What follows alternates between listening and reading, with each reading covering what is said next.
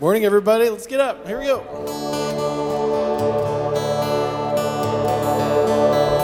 Let's sing this out. Here we go. So I was buried beneath my shame.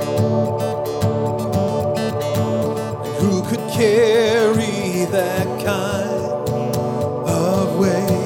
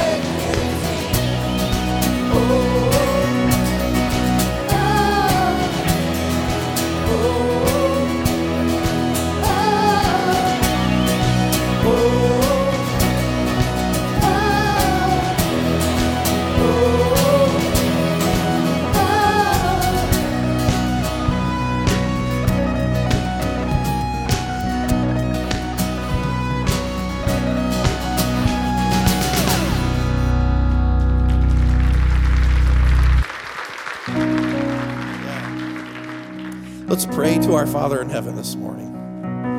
God, thank you that um, you bring us to a place, you call us to come back to this building, to find you, to seek you, to reach after you, to be comforted by you, to offer our prayers. And um, God, uh, we pray that uh, you accept our worship first and foremost before we come asking for anything. Uh, may we be a people uh, continually at Hopevale that come to gather to say, God, you've been good to us, not just because of my circumstances, but because of who you are and what you've done for us through your son Jesus. So help us to focus our eyes on that this morning and our circumstances become kind of secondary and tertiary. So, uh, God, we lift you, we exalt you. Uh, we ask, Lord, that you would come and just meet us here in a powerful way today, an unmistakable way as we worship you and call out to you. So, um, God, we, that you would be honored at this campus and at our Bay City campus uh, and all the capital C church that gathers all over the globe to honor you today, uh, we pray. In Jesus' name, amen. God bless you, friends. Hey, before you have a seat, say hi to somebody around you. We'll see you back in a second. Thank you. Hello, friends. Welcome to Hopevale. So good to be worshiping with you this morning. My name is Ashley Swartz. I am a leader with our young adult group here called Aftershock.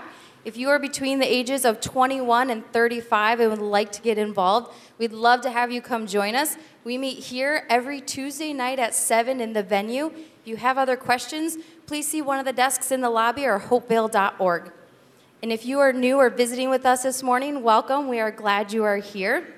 And as we transition into a time of offering, we like to ask the ushers to come forward. This is a time for us to obediently give back to God a portion of what He has graciously given to us. Let's pray over that this morning.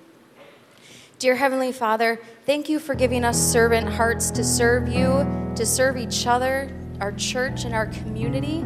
Thank you for your word and that we are able to hear from it this morning through Pastor Dan. Thank you for each person that is here, and you have chosen us to be here this morning for a reason. We pray that the Holy Spirit will move in each one of our hearts in a personal way. We lift up this offering to you. Pray that is used to glorify you and to further your kingdom. We love you so much. In your name, amen. Amen. Thanks, Ashley. Hey, um, my name's Billy. I'm the worship pastor here at Hope Vale. If you're new with us, if you don't know, uh, you'll start to get to know more and more of the people who lead here and enjoy being part of the body here at Hopevale. Hey, so um, this uh, next set, this uh, what we're going to do, we're going to sing uh, "Jesus We Love You." Uh, it's a song. It's a great one. It's just really about our gratefulness, and uh, we thought, you know what, today's a good day just to come in grateful, come in thanking God for all that He's done. And you heard it when I prayed this morning. I prayed, God, that you would. Um, just hear from our heart, our, our grateful heart, before we ask for anything. So, let's just be grateful. There's, gratefulness is contagious. It's a it's this phenomenal thing that happens when, when we express gratitude, it changes our attitude. Somebody write that down and send me a t shirt. That's very funny. Hey, let's, let's, keep, let's continue our, our worship time together today, and um, that God would be pleased with our attitude of gratitude.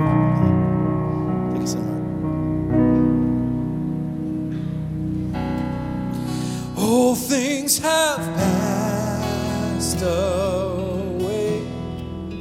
Your love has stayed the same. Your constant grace remains the cornerstone.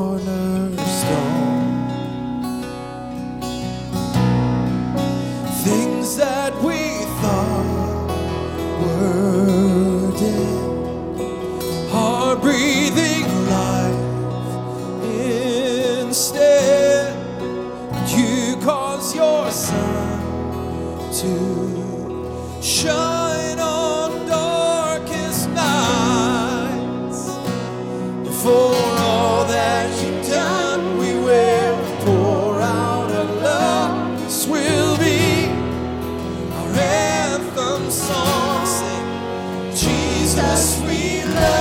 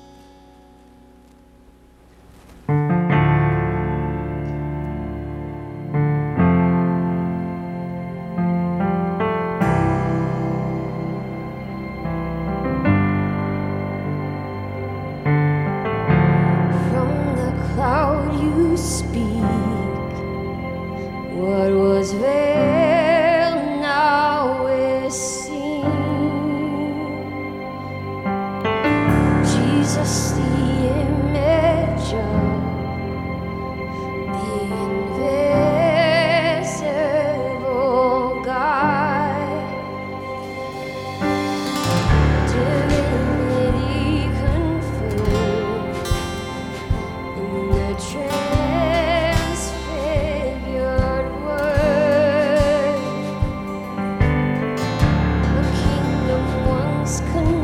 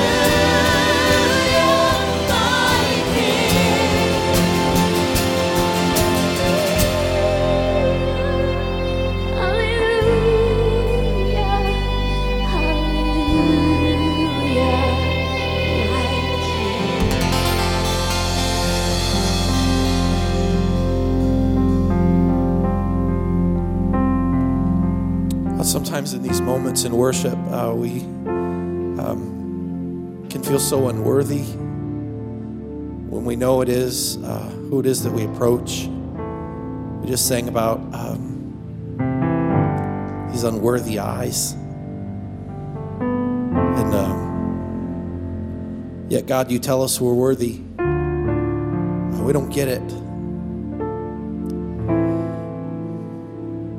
Think for the rest of my days, I'm kind of going to be stumped by that. I don't know why you love wretches like us and saved wretches like us. But Lord, we're cer- certainly thankful for your grace. So grateful. God, thank you for still moments like this in worship today. Moments in our lives where we could come and just be before you and sing your praises and our hallelujahs, our praise the Lord's, our thank you gods, our thank you, God, for walking with us in our journeys. Teach us what it means like what it means to be more like you, God, more like your son, the one who came to serve all and not be served. So we love you, God, and uh, it's this worship and this attention that we give. In Jesus' name, we all pray and say, Amen. God bless you guys. Have a seat.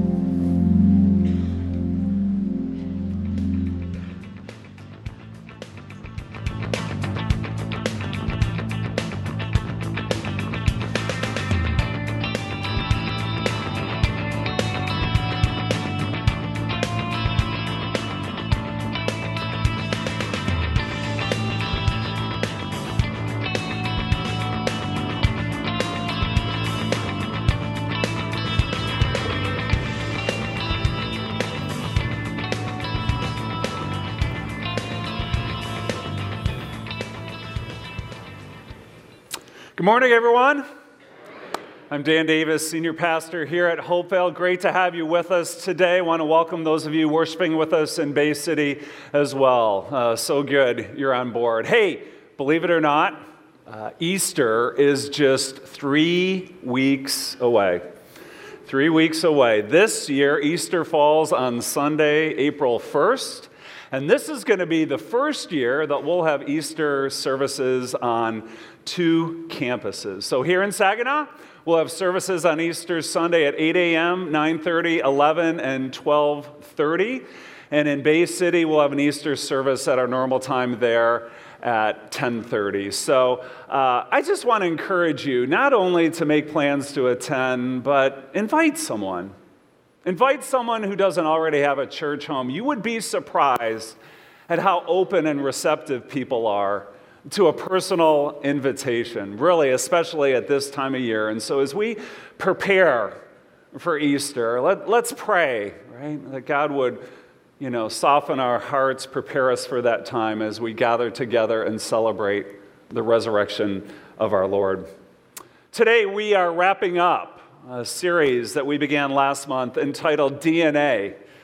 DNA, where we've been looking at our five defining values as a church and really what makes Hopevale Hopevale. These are the values that help shape things like how we conduct ourselves, how we treat others, how we function as a church family, and how we relate to those outside the four walls of our church. And as I said in the opening message, the, the timing for this series really is perfect as we've now become one church in two locations. So, by talking about these values, by looking at their scriptural roots, we're able to reinforce just some key foundations that we want to be true of us. So, whether it's you know a location issue, a size issue, a newness issue, or any other factor you can think of, these are the values that we hold dear here at Hopevale. So, one more time, let's go through the list. Here we go. Our, our five defining values that, that make up our DNA focused faith, authentic love, mutual respect, shared ministry, and servant leadership. Week one, we saw that focused faith, I'm popping a little bit here, aren't I? That means that we want to keep the main thing the main thing, right? We don't want secondary issues to distract us from what matters most. No, we want to pursue unity as a church. Not necessarily, no, not uniformity, but unity, so that we are together on the essentials while at the same time we're able to love each other through our differences. And then the second week, we, we talked about authentic love, which means we practice what we preach and put feet to our faith. That we don't just want to talk the talk, we also want to walk the walk. See, and it's the love of Jesus that empowers us to both pursue authenticity and to break free from hypocrisy. Words matter, they really do, but words are not enough. As we're commanded in 1 John chapter 4, we are called to love others with our actions and in truth. And then in the third week, we looked at the value of mutual respect. Mutual respect based off the golden rule, which means we want to live out the golden rule by treating others the way we want them to treat us. And here too, the gospel delivers us from a spirit of revenge and retaliation, and instead we're able to rise above our own selfishness and think about the needs of others. And so mutual respect leads us to these radical actions like forgiving, apologizing, listening, withholding judgment. And as I've said from up front before, it allows us to believe the best in others as our starting point instead of always automatically assuming the worst. Mutual respect. And then last week, we talked about the value of shared ministry. Shared ministry, which means we want everybody doing something rather than some people doing everything. Like I talked about last week, that because of the death and resurrection of Jesus Christ, because of the empowerment of the Holy Spirit within us, we all now have equal access to worship God and we have equal potential to serve God. So it's not like the pastors are up here and everyone else is down here. No, every one of us in the body of Christ is, fa- is called to find our place and to use our gifts, to make our unique contribution in this church so that together we can make a difference in this world. Now, I love the fact that so many of you already get this. You really do. You give of your time, you give of your talents, you give of your treasures to help us carry the hope of Jesus to a world in need. I also love that many of you responded last week by filling out an involvement card, and some of you talked to a ministry leader. Great responses. You know, if you didn't uh, respond last week or you weren't here last week, it's not too late. We've got more of these involvement cards out in our lobbies at both campuses. We've got people there that you can talk with about finding, about, uh, finding out how you can get involved. Shared ministry to be the kind of church where everybody's doing something rather than just some people doing everything. So, this week, then, as we explore our fifth and final value, I want to begin by talking about something even deeper than that. One of our fundamental basic needs as people. And that is the need to feel significant. The need to feel significant. The need to feel like we matter, that our lives have value that they actually count for something and that we're not just drifting along, carried by this current where we have no meaning or purpose to our lives. And I've heard some Christians question and even criticize this need for significance, saying it's too self centered, too self focused, that it reeks of pop psychology and secular philosophy. Well, I disagree with that. I do because our very nature as human beings who are created in the image of God, that inherently makes us significant to God. It does. You are significant to God. You matter to Him. I think of these wonderful and worshipful words from King David in Psalm 8 when he writes this When I consider your heavens, Lord, the work of your fingers, the moon and the stars which you have set in place, what is mankind that you are mindful of them? Human beings that you care for them. Do you, do you hear the, the, the wonder and the awe in those words? You have made them a little lower than the angels, you have crowned them with glory and honor. Now, picture David out on a starry night.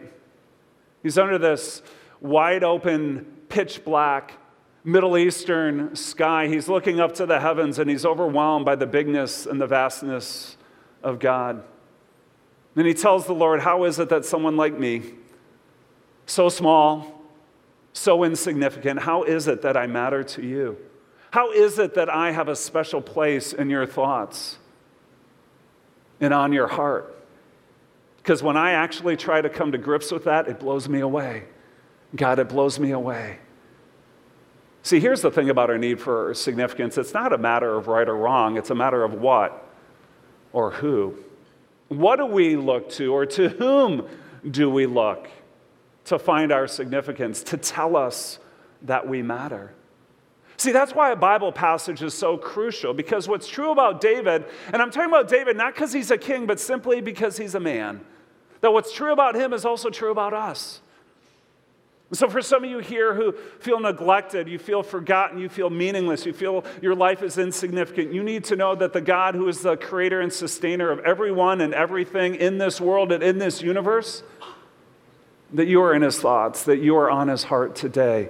You are. And God not only proclaims this message throughout all his creation, but he has also proven that message by sending us his son Jesus to die on the cross in our place for our sins. So that what? So that we can have peace. Peace with God, peace with others, and peace with ourselves.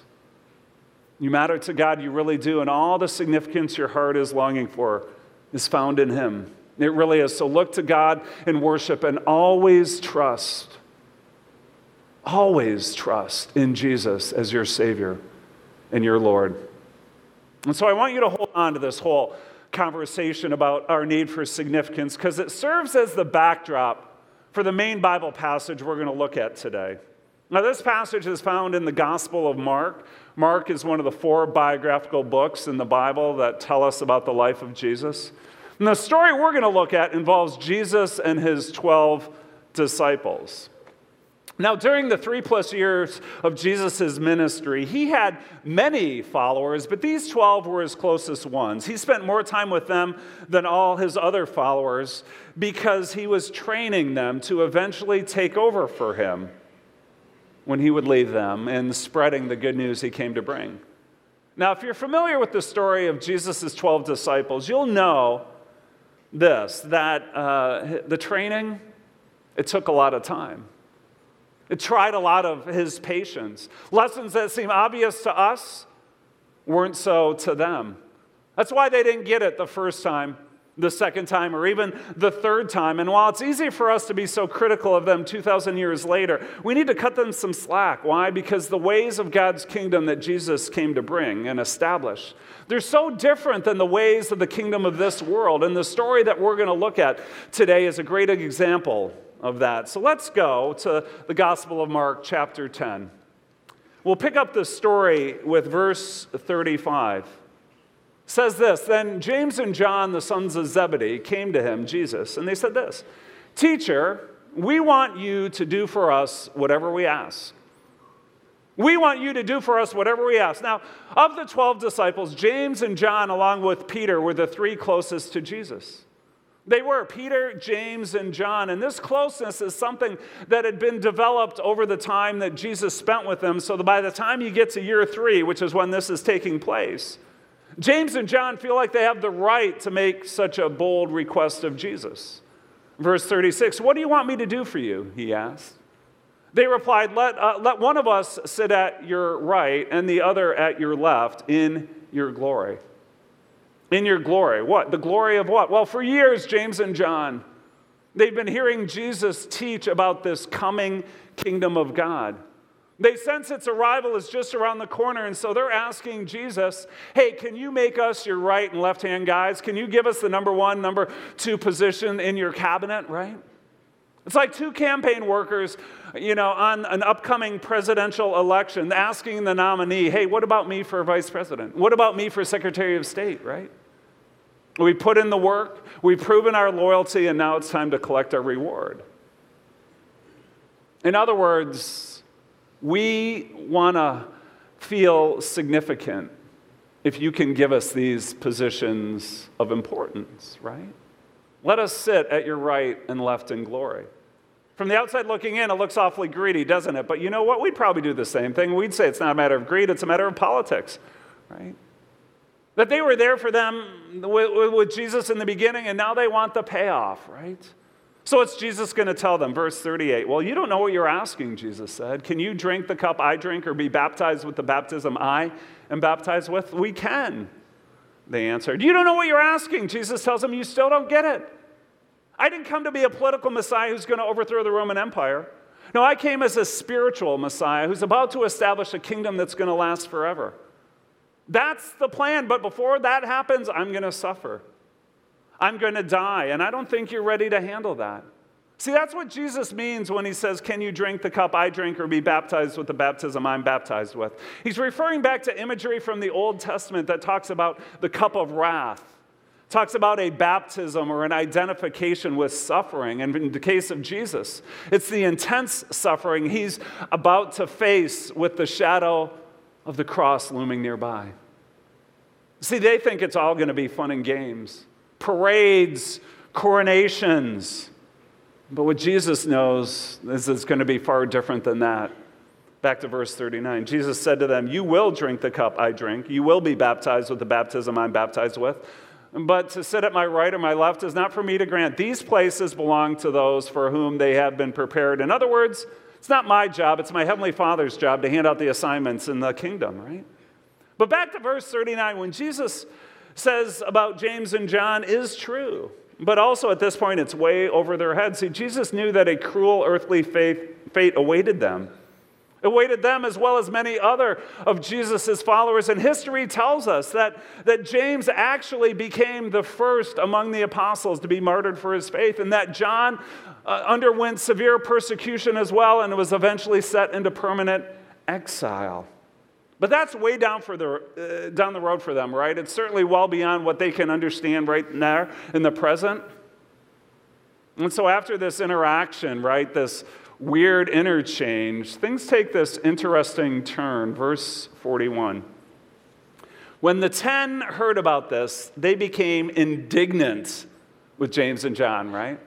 When the other 10 disciples heard about this, they became indignant with James and John. Now, there's a word for you, right?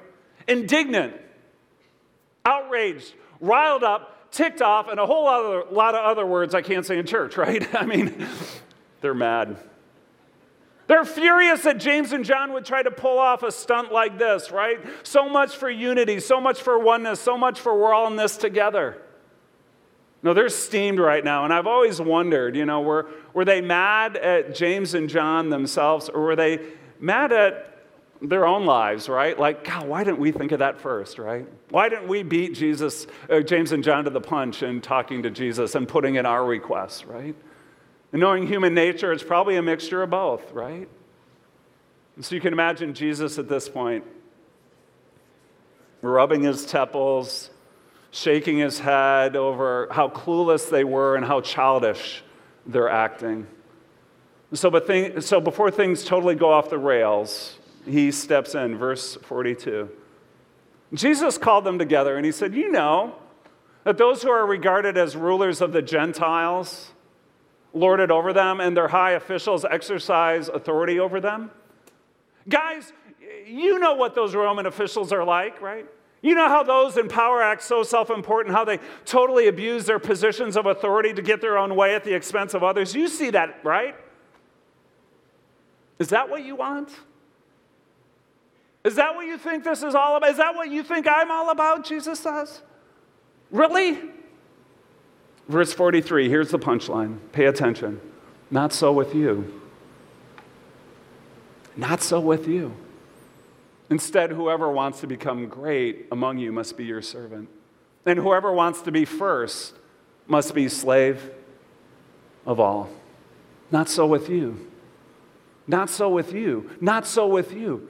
Not so with you. In my mind, these are the four most important words Jesus ever spoke about leadership. Not so with you. Whatever you see modeled in the world around you, whether it's the corporate boardrooms of America, the trading floor of Wall Street, the halls of Congress, or even the offices of the local municipality or business, whatever gamesmanship and power plays that go on there, you need to do the opposite. Not so with you. What does the opposite look like? Jesus said instead, Whoever wants to become great among you must be your servant. Whoever wants to be first must be slave of all. Now, talk about taking everything we know about leadership, authority, importance, significance, taking that and turning it upside down. That's what Jesus did. That's what his kingdom is all about. And you know what I find interesting about Jesus' words here? That if you read carefully, you'll see that he is not against us wanting to be great. Did you pick that up? He's not against us wanting to be great. Now, you got to admit that sounds rather braggy, right? Conceited to say something like that. Like if you went around and just told people, I want to be great, you know, I want to be great, my goal in life is to become great. I mean, it sounds like the legendary boxer Muhammad Ali, right? What did he always say? I am the greatest, he would say, and it rubbed a lot of people the wrong way. And so Jesus isn't certainly telling people that we need to go around and, you know, say that to others, but he's also not discouraging his disciples. He's not discouraging us against pursuing greatness. See, the issue isn't the concept of greatness itself, but rather it's how we define greatness. Right? That's what this passage is about. It's how we define great. So go ahead and pursue greatness, Jesus tells them, but as you do, here's what it looks like. You want to become great? You should want to be great. And so whoever wants to become great among you must be your servant, and whoever wants to be first must be slave of all. In other words, it's not a race to the top, it's a race to the bottom. Are you, am I willing to serve other people, especially in positions of leadership? See, that's what Jesus taught about greatness. But see, he didn't just teach it, he also lived it out. Verse 45 For even the Son of Man, so this is Jesus speaking about himself, even the Son of Man did not come to be served like, that's the model, right? If, if you're a leader, it's all about people serving you. Hey, get my coffee. Hey, get my laundry. Hey, bring me my memos. Hey, set up my trout, right? Just all that. Snap the finger, you know, serve at my beck and call. Son of Man did not come to be served, but to serve and to give his life as a ransom for many. Wow. Now, we got to remember the context, right? This is before the crucifixion. And so these words of Jesus are foreshadowing his eventual crucifixion, where he what? What happens there? He gives his life as a ransom for many. He dies in our place as the satisfactory payment for all our sins. That's why Jesus is both our Savior and our role model. As a matter of fact, He's our ultimate role model for our essential value number two of authentic love, right? Because Jesus practiced what He preached. Jesus put feet to His faith. He didn't just talk the talk about kingdom greatness, he also walked the walk throughout his earthly life. And that walk eventually led him to the cross of Calvary. Not so with you, Jesus tells us. For even the Son of Man did not come to be served, but to serve and to give his life as a ransom for many. This is how you define greatness. And so here it is, the fifth of our five essential values here at Hopevale servant leadership. And servant leadership means this that leaders are called to pursue kingdom greatness through humility by serving others and not themselves.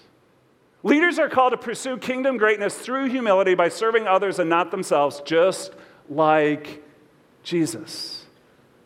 So, here at Hopevale, we want our leaders to be not so with you kind of leaders. Not so with you. That, that goes for our staff, that goes for our elders, that goes for key volunteer leaders in all areas of ministry, and it also goes for me. No one is exempt from the example that our Savior gives us. Now, let's be clear servant leadership isn't doormat leadership. Servant leadership doesn't mean that you govern by popular opinion. It doesn't mean that you always give in to the most vocal critics either. No, servant leadership, as Jesus modeled it, simply means this it's not about you. It's not about you. It's not about me. That if God has entrusted you with a position of authority and influence over others, then we're to use that position to fulfill our calling, not to find our significance. Can I say that again? See, the heart of servant leadership is about fulfilling a calling, not finding our significance. So, Jesus led his disciples because that's what his heavenly Father wanted him to do. But James and John, why did they want to be in charge? Because they thought it would make them feel important. They thought it would bring them the significance they were looking for. And that's why Jesus had to teach a different way, a better way, a kingdom way. And so, whether it's here in the church, whether it's out in the marketplace, or whether it's right in your own home, be a leader that serves other people. Serves, uh, that puts their interests ahead of your own, just like we saw a couple weeks ago in Philippians chapter 2. Now, I got to tell you that as the one standing up front teaching about this, this excites me to no end.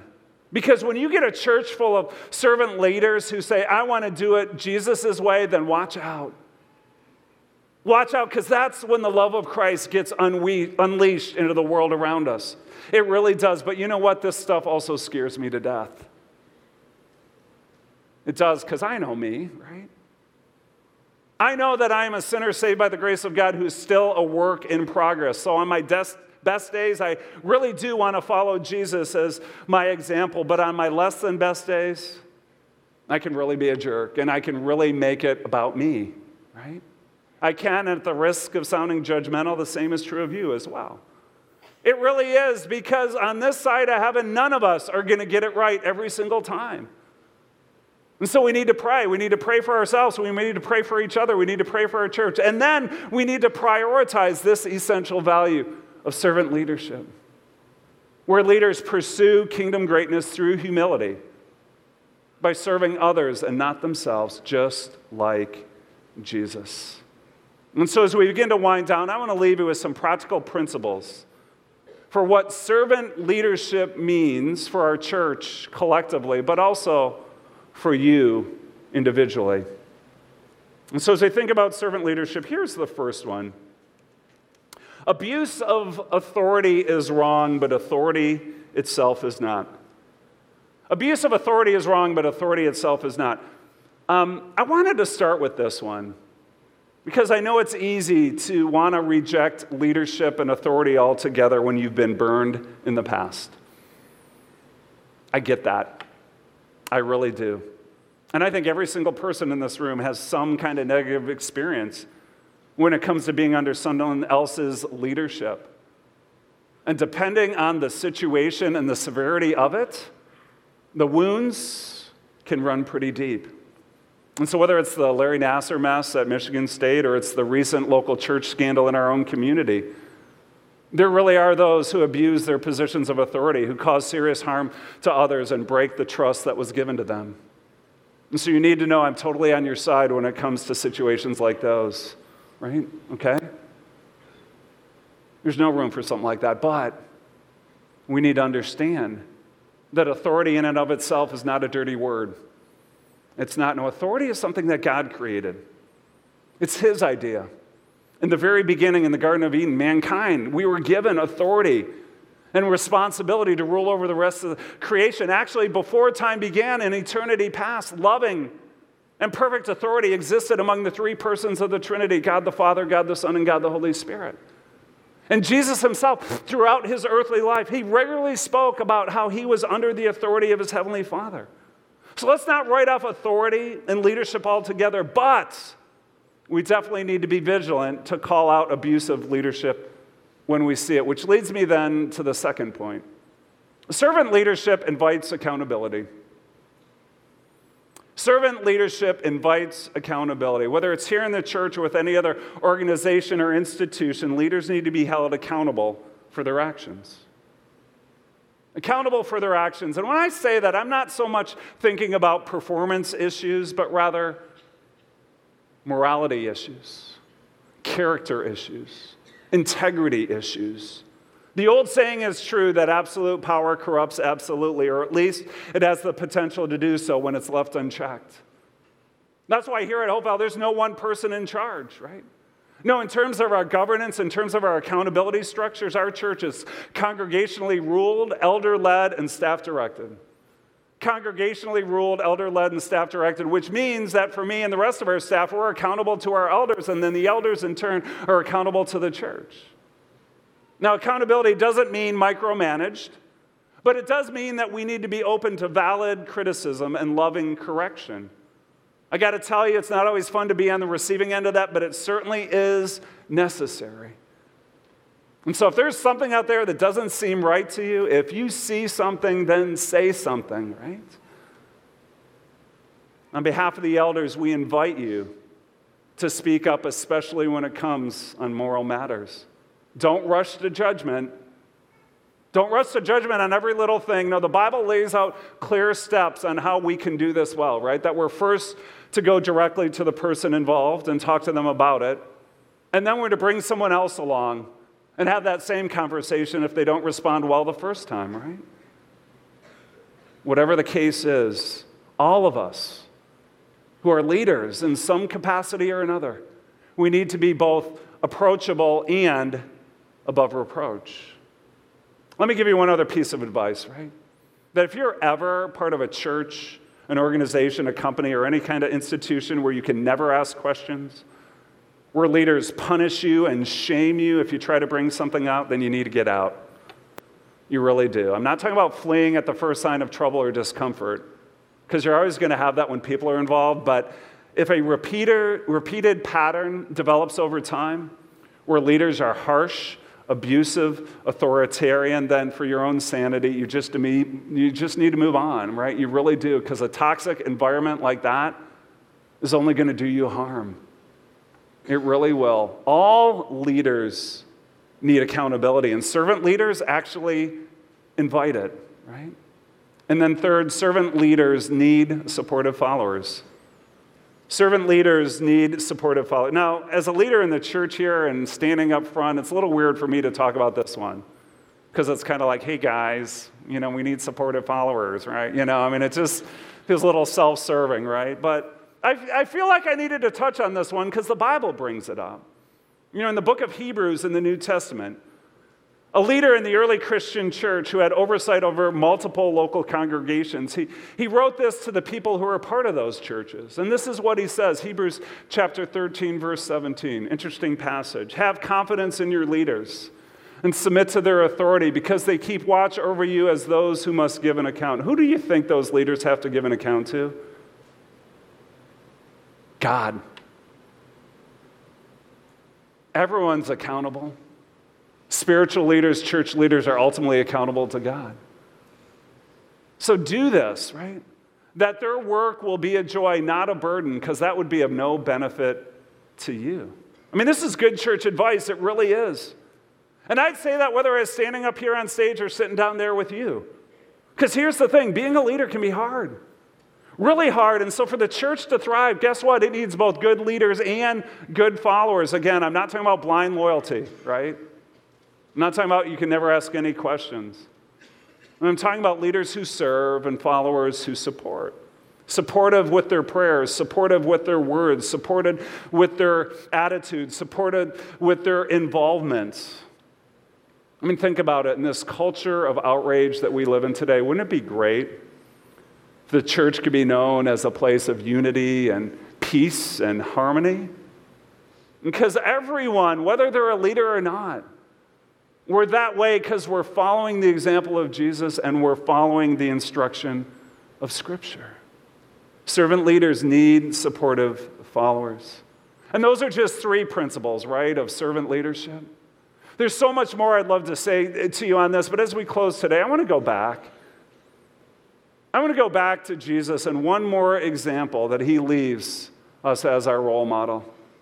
It's found in the Gospel of John, chapter 13. This is even later in his life than the previous passage we looked at. As a matter of fact, this is taking place the night before his crucifixion.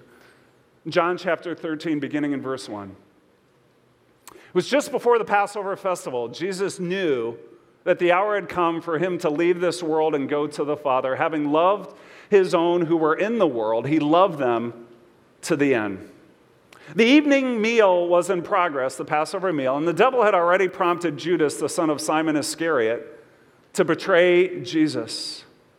Jesus knew, this is important, Jesus knew that the Father had put all things under his power and that he had come from God and was returning to God. Jesus is about to do something remarkable, but the reason he's able to do something remarkable is he knew who he was with his Father, and he knew that his significance was found in that relationship. Jesus knew, verse 4, so that he got up from the meal, took off his outer clothing, and wrapped a towel around his waist. After that, he poured water, right, you can just picture this, into a basin and began to wash his disciples' feet, drying them with the towel that was wrapped around him. Jesus, the leader, takes on the role of a common house servant, and he serves his disciples by carrying out the most menial and degrading of tasks. He washes the dirty, dust caked feet of each one of his disciples. All of them. Everything that Jesus was trying to teach his disciples during the James and John incident we saw earlier, he's now modeling for them as he puts the greatness of his humility into action. Peter initially protests. He can't wrap his mind around his leader, his Lord, his rabbi actually performing such a lowly act of service. They talk about it some. Peter eventually gives in. He lets Jesus wash his feet. And after all that, verse, uh, verse 12, when he, Jesus, had finished washing their feet, he put on his clothes and returned to his place. Do you understand what I have done for you? He asked them. You call me teacher and Lord, and rightly so, for that is what I am. Now that I, your Lord and teacher, verse 14, have washed your feet, you also should wash one another's feet. Look at this. I have set you an example that you should do as I have done for you. I have set you an example that you should do as I have done for you. That wasn't just a show, that was a teaching moment. That was an example for you to follow. Verse 16 Very truly, I tell you, no servant is greater than his master, nor a messenger greater than the one who sent him. Look at this. Now that you know these things, you will be blessed if you do them. Now that you know these things, now that you know these things, you will be blessed if you do them. That the way of Jesus is a way of blessing. That the way of Jesus is a way of life. And so, whether you're a leader in this church, in your workplace, on your team, at your home, in your school, wherever it might be, pursue kingdom greatness. Pursue kingdom greatness through humility by serving others and not yourself, just like Jesus. Find your significance in your relationship with God, then, right? Then carry out whatever leadership role God has entrusted to you by following in the footsteps of your Savior and your Lord. Now that you know these things, now that you know these things, you will be blessed if you do them. Let's pray together.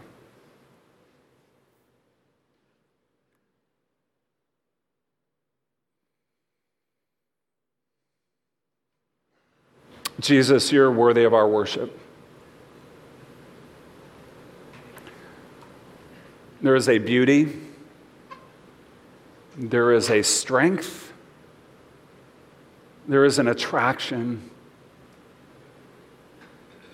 to hear your words and to watch you in action. We see the example you've set for us. And we want the blessing of following in your footsteps. To reject the patterns of the kingdom of this world, to hear your words, not so with you, and to pursue kingdom greatness through humility by serving others and not ourselves, just like you did. That leadership was never meant to be a place to find our significance. No, that's left in our relationship with you. And so root us in the joy of your grace, your, your love, your mercy, your forgiveness.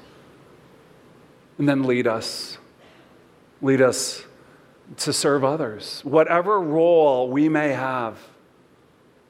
God, we pray that for everyone here. We pray that for our church. We pray that for me, for everyone who's called to lead at Hopevale. Because, God, your ways are the ways that lead to life, that lead to blessing, are the ways that lead to your glory and your honor forever and ever and ever. This we pray in Jesus' name. Amen. Amen. Stand and worship before we leave.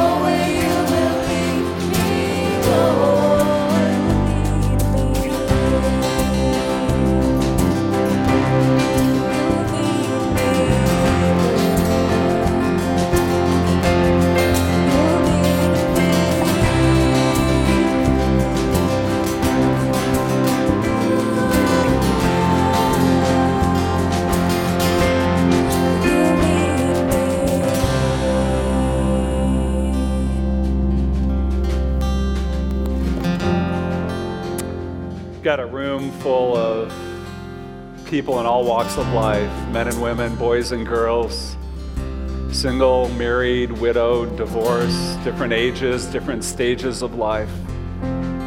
But one common prayer that we can all pray is Lord, I'm going to go wherever you lead me. Where you lead, I will follow. Because as we were singing that song, I thought, you know, the people who make the greatest impact in this world for God, it's not so much about ability as it is availability. So that's our heart, that's our prayer for you, prayer for us, that we would just be available to the Lord's loving leadership in our lives. Next week, we're going to begin a new series called Hope for Everyone. It's our Easter series. Looking forward to that. But as you go from here, may the Lord give you the kind of heart that will follow wherever He leads you in life. God bless you.